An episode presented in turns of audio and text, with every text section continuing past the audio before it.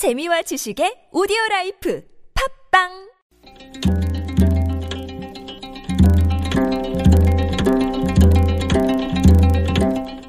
한문학자 장유승의 길에서 만난 고전 와신상담이라는 고사성어 아시죠? 장작 더미에 누워 자고 쓸개를 핥으며 복수를 다짐한다는 말입니다.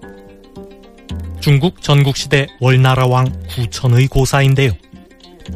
구천의 와신 상담을 도운 사람이 바로 범녀라는 재상입니다.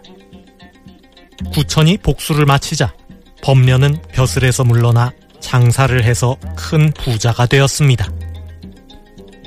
범녀에게는 늦둥이 아들이 있었습니다. 그런데 이 아들이 어느 날 사람을 죽이고 감옥에 갇히게 되었습니다. 범녀의 아들은 국법에 따라 시장 한복판에서 모든 사람들이 보는 가운데 사형당할 위기에 놓였습니다. 범녀는 그 소식을 듣고 이렇게 말했습니다. 사람을 죽인 자가 죽는 것은 당연하다. 그러나 천금을 가진 부잣집 자식은 시장에서 죽지 않는 법이다. 범녀는 술에 가득 황금을 실으라고 하였습니다.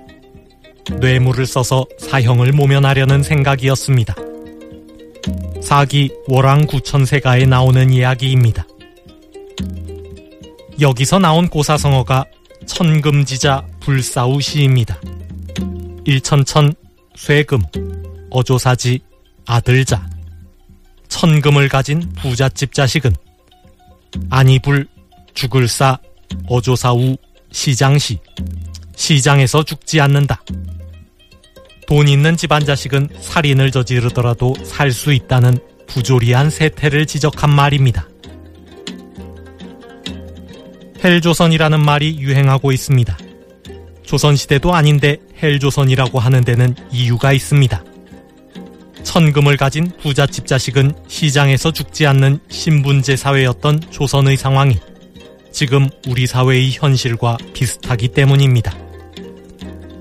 헬조선은 금수저, 흑수저라는 말처럼 현대판 신문제에 대한 불만과 분노를 나타내는 말입니다.